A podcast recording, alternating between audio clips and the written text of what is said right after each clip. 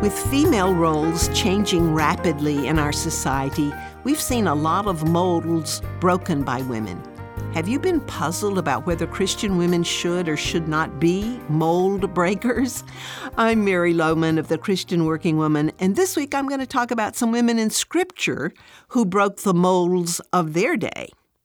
Today, we women are doing things never dreamed of by our grandmothers, and our lifestyles are changing in many respects. We can applaud some of these opportunities we've been given, and indeed have insisted on having in the last five or six decades.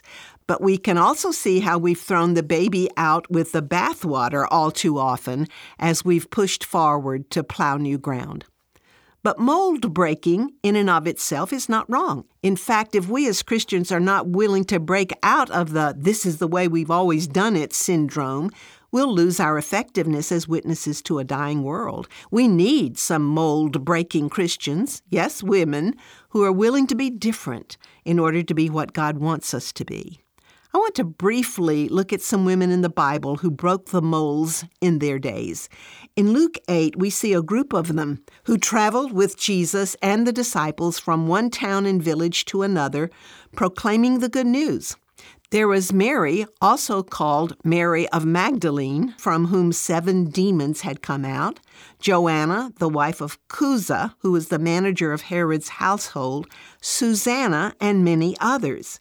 These women were helping to support Jesus and the disciples out of their own means. Well, here are some most unusual women. When travel was very difficult and dangerous, and when women were expected to stay home, these women were traveling, following behind and supporting a group of men.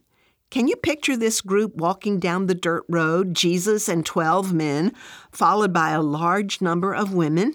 Not exactly traditional roles for women of their day.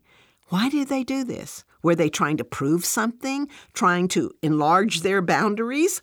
What caused them to take these kinds of risks and play a different role than was expected of women in their day?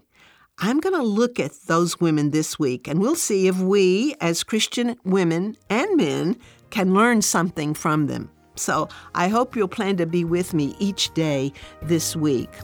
I've also written a book about unusual women called Extraordinary Women of Faith, and you can purchase that on our website at ChristianWorkingWoman.org.